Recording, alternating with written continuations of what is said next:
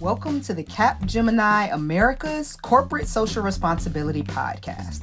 My name is Janet Pope, and I'm the Vice President of Corporate Social Responsibility for the US, Canada, and Latin America. I look forward to engaging with each of you on diversity, digital inclusion, and sustainability challenges and initiatives. Let's get the future we want together.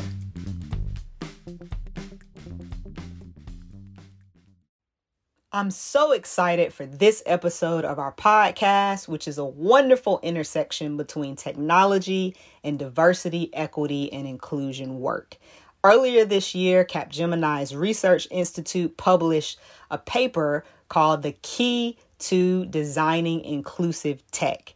I had an opportunity to have a conversation with researchers, architects, and designers on what are the things that they think about and what are the tips that they would share with others to make sure that we're more intentional in designing inclusive tech.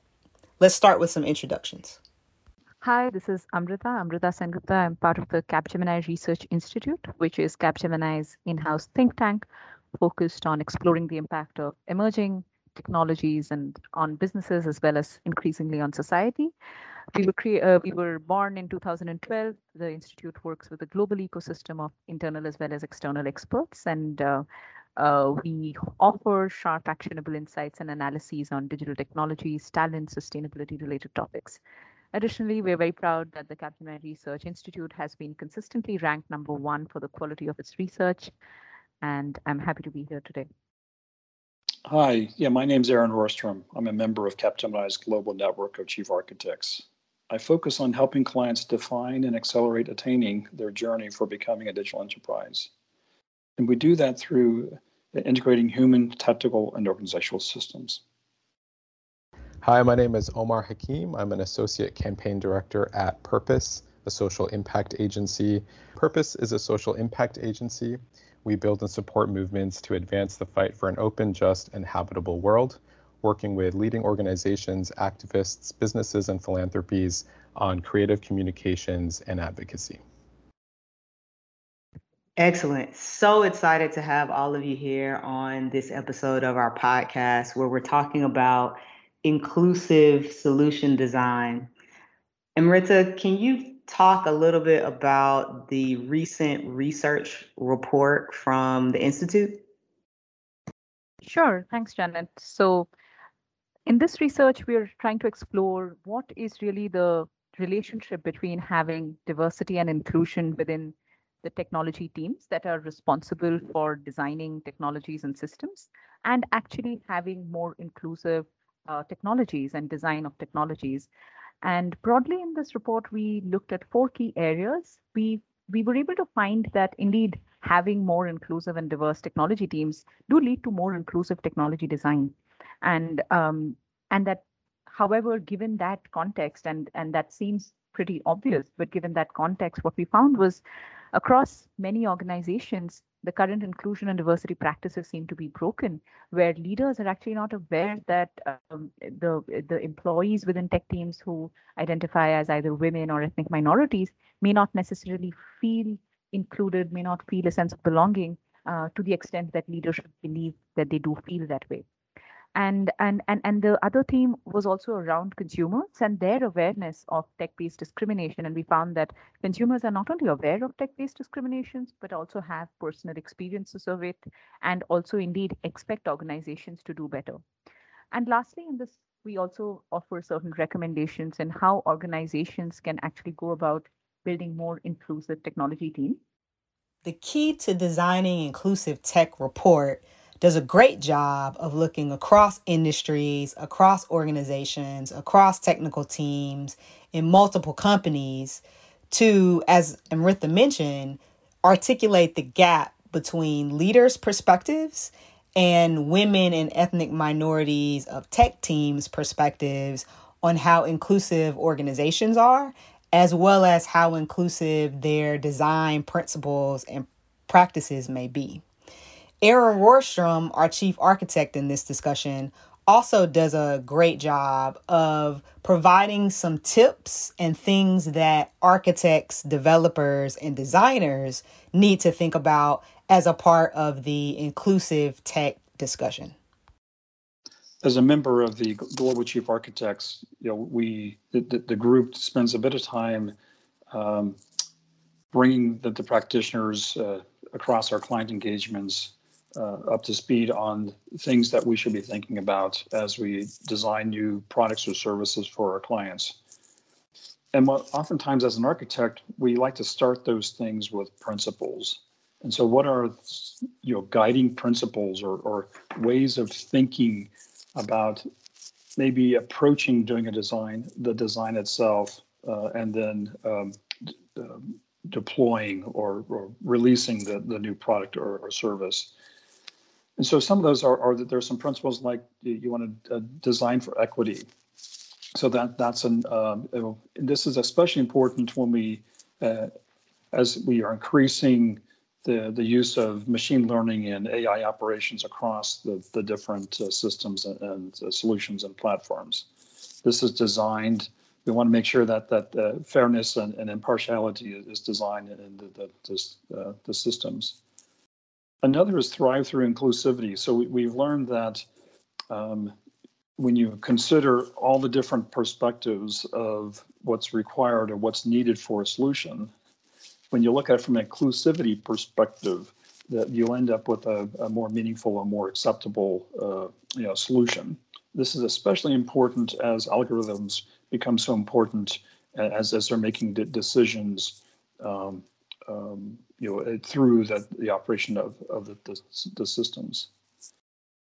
And the other that, that, that I always kind of talk about is value sensitive design. And so value sensitive design is, is another principle where from an architect's perspective, we want to have governing and operating model tactics that promote sensitivity across not, not just design actions, but design decisions that are implicit or explicit in, in the solution themselves um, you know, these are, as an architect, these are one of the things that, that we can influence, uh, um, you know, coming and realizing inclusive type technology. And one of the important ones, becoming uh, even more important, you know, increasingly important, is this uh, kind of uh, having visibility or transparency. So designed for overt transparency, where we can track a decision that's been made by a, a, a, a machine and so you, you can track how those, those decisions can be made. So then you can tweak the, the, the system when it's trying to make that same decision sometime in the future. So the, the, governance activities and processes around that. So for, for me, you know, the principles are a good starting point to influence. Those are solid principles, and for any architects listening, I'm I'm sure they would agree with with all the ones that you shared. The transparency piece really stands out for me in the current age that we're in around people really wanting to understand what's happening with their their personal data and other data. So i'm sure even for listeners that aren't architects uh, that that piece around transparency will absolutely resonate.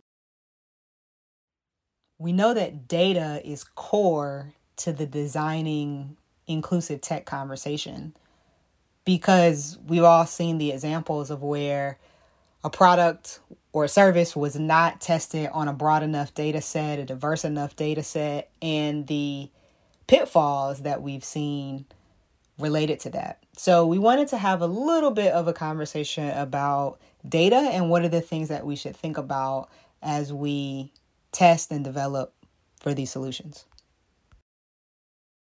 You know, a recommendation as, as an uh, architect I'd like to mention or to remind us is that data is key.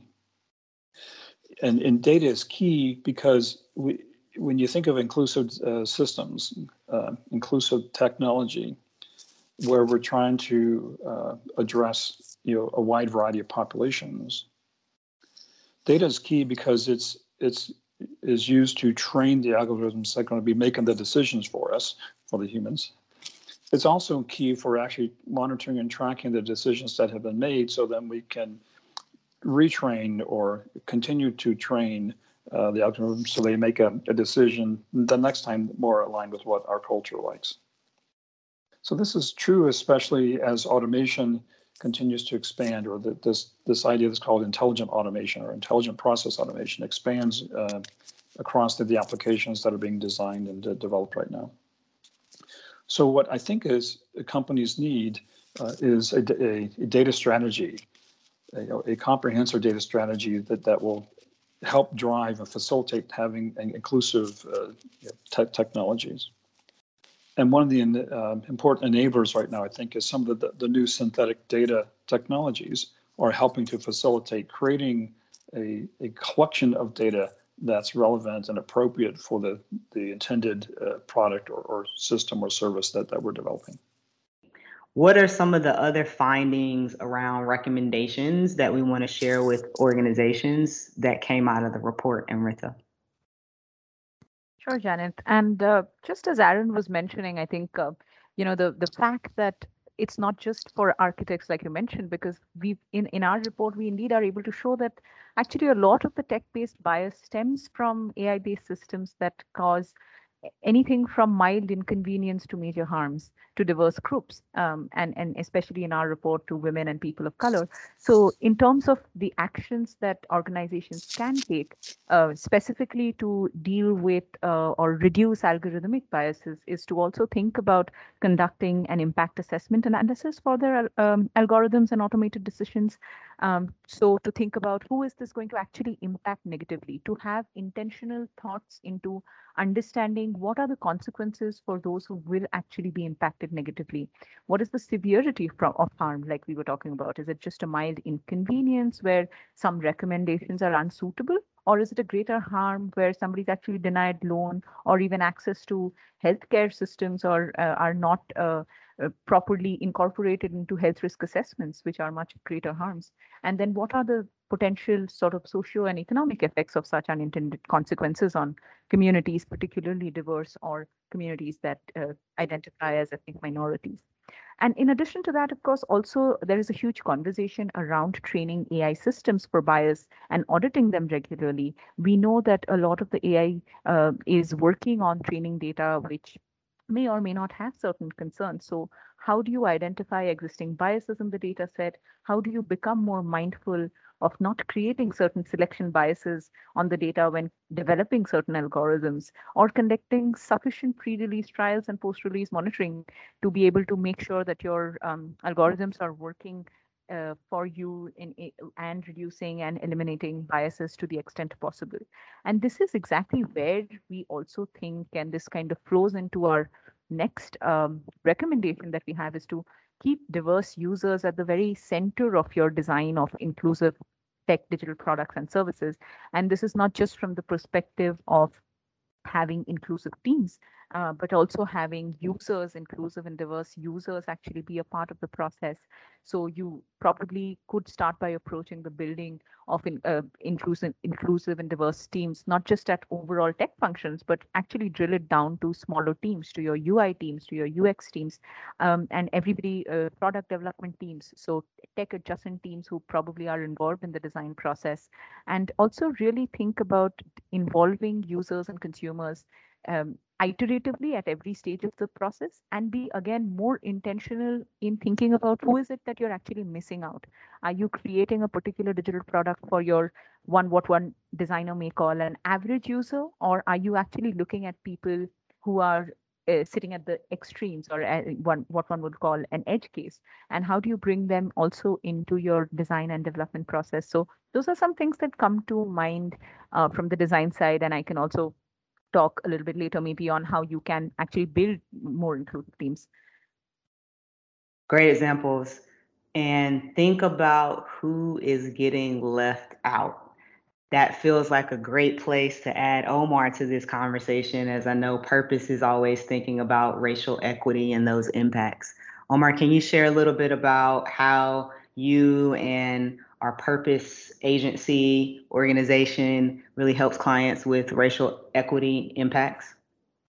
Absolutely. Um, and really, you know, building on what Amrita and Aaron have shared around making sure data sets are as inclusive and representative as possible, that really links to Purpose's work with our clients, where we really encourage folks to bring as many stakeholders to the table as possible and making sure that we represent a wide spectrum of folks across uh, race, across gender identity, sexual orientation, all the sort of uh, indicators that you want to have a diverse and representative mix, providing their input, providing their insights. And we really learn the most from that primary research, speaking directly to those people, having them think through a framework, think through an initiative, um, you know, use a program, use an app, anything that really tests um, how they're able to fully function, fully feel um, seen in the product or the service, or you know, in, in Purpose's case for a campaign and making sure that their needs are met fully, um, which can be really challenging because you know, as Amrita mentioned, there is sort of like the average person and something that we can sort of hone in on as sort of the um, sort of middle of a group of people, and then we have many other folks who represent sort of you know more varieties or more uh, extremes of a spectrum, and it's really important to include everybody in that mix and hope that whatever whatever um, sort of product or campaign or initiative is mounted includes everyone and that everyone is able to benefit from it. Another thing that we look at at Purpose are these macro impacts. So things were talked about around socioeconomic status, health, and so uh, what's really important is to sort of, you know, as Amrita mentioned, that impact assessment making sure that as a result of a campaign or initiative or, or a product, that things like the racial or gender wealth gap is actually reduced and not increased. Um, making sure that people's health care and and as they're seeking services that they are taken better care of, not um, sort of reducing reducing their ability to seek the services they need. And oftentimes with our work, you know, it it it matters throughout the process that whole piece around including um, consumers, users, um, stakeholders throughout the process from beginning till end is the most ideal way to, to sort of um, design a campaign, design a service, which can be challenging. It requires uh, companies and organizations to create that space and invite folks to the table, which sometimes means going out into the field and meeting them where they're at and that's a big principle at purpose that we really like to encourage is that you know in order to include people we also need to go to where they're most comfortable and, and make sure that the the process is easy and accessible for them.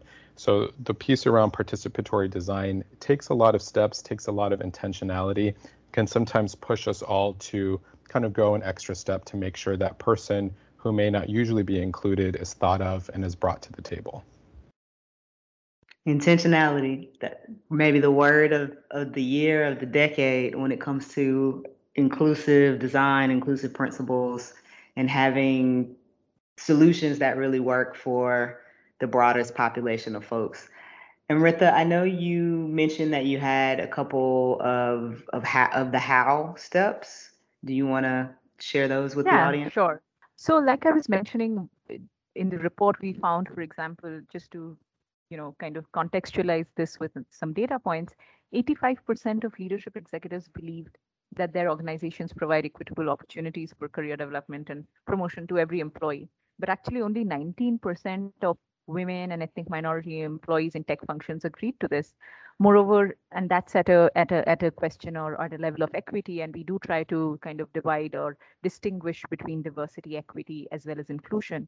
And when we think about inclusion in itself, 75% of leaders believe that women and ethnic minorities feel a sense of belonging in their organization, but only 24% of said women and ethnic minority employees in tech functions seem to agree.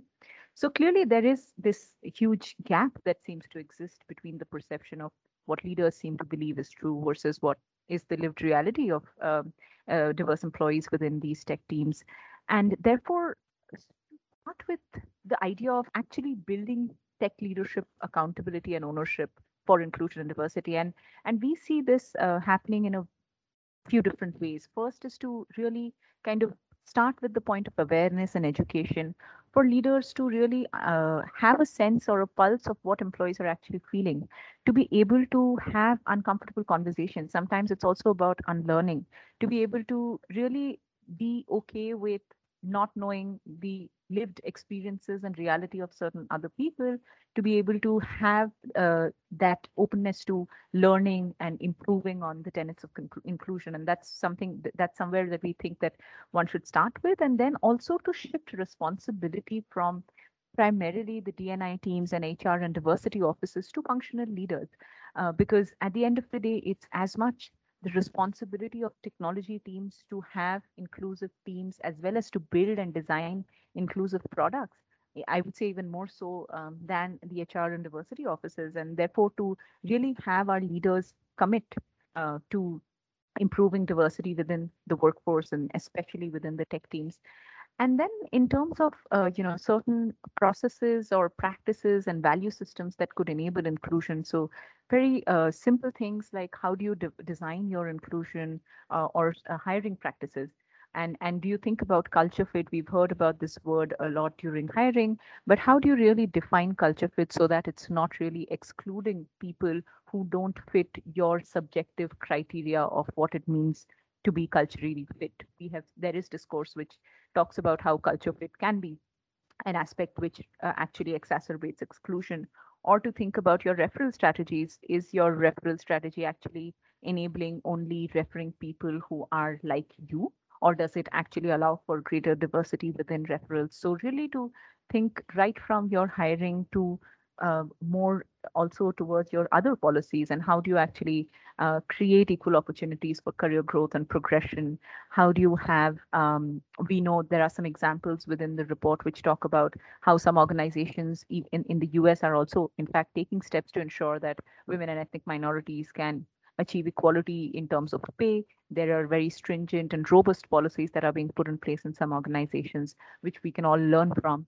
And also uh, softer or one, what one would call more subtler aspects of enabling dialogue and creating healthy environments where you're able to actually think about questions such as microaggressions and how they play out in the workplace and how can you counter those things through creating forums and platforms and employee resource groups and actually enabling a diverse set of people to come and talk about some of these things. So those are some ways we think that you know it could help in actually having building not just looking at your diversity in terms of representation within the team but going a step further to how do you actually feel diverse employees uh, have motivation feel engaged and belonging a having a sense of belonging within the workplace in the age of digital transformation, this is certainly becoming a much more important topic, uh, and I and, and it's elevating the diversity and inclusion conversation.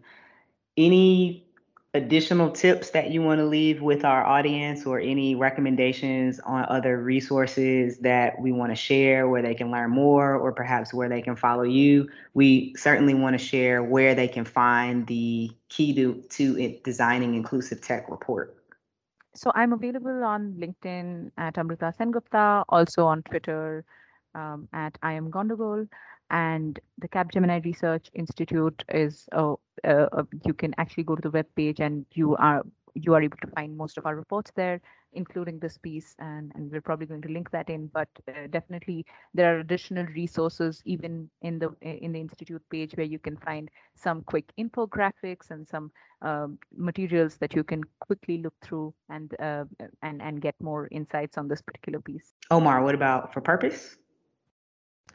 Yeah, I encourage uh, folks to check out purpose.com. And when you go to the homepage, what we have there right now is our exploring racial equity impact frameworks.